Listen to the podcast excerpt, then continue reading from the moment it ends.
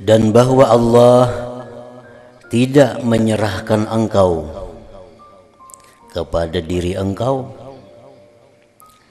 dan Allah tidak akan menyerahkan urusan engkau kepada seseorang pun daripada makhluk.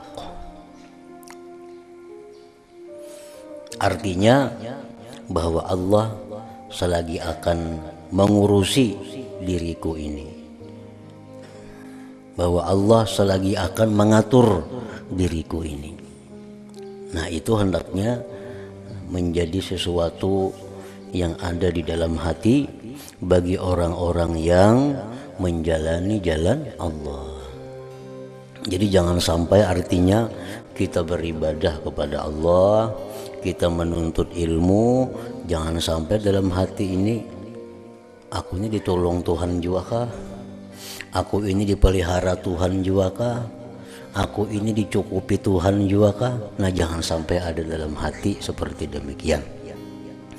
Pokoknya selama kita di jalan Allah, kita pastikan di dalam hati kita bahwa Allah menolong, Allah menjaga, Allah akan mengurusi apa-apa yang kita perlukan.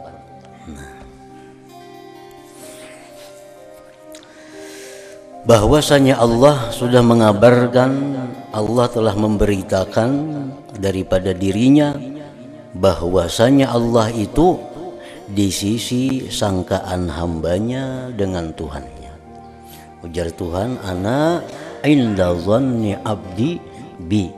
Nah, aku ini jar Tuhan menurut sangkaan hambaku denganku. Kita hendak menyangka apa lawan Tuhan? Ya kayak itulah Tuhan. Kalau kita menyangka bahwa kita ini dilindungi oleh Tuhan, bahwa kita menyangka bahwa kita ini dicukupi oleh Tuhan, kalau kita menyangka bahwa kita diurusi oleh Tuhan, maka Tuhan pun akan demikian. Tapi bila kita ragu-ragu, ragu-ragu apalagi kada Tuhan mun aku menuntut ilmu ini Tuhan mengurusi juga? Mun aku menuntut ilmu Tuhan menjaga juga kah lawan aku? Mun aku menuntut ilmu Tuhan memberi juga kah rezeki lawan aku? Nah bila macam itu tentu Tuhan kada akan kada akan menjaga kita, kada akan melindungi kita karena kita seorang sudah ragu-ragu dengan Allah Subhanahu wa taala.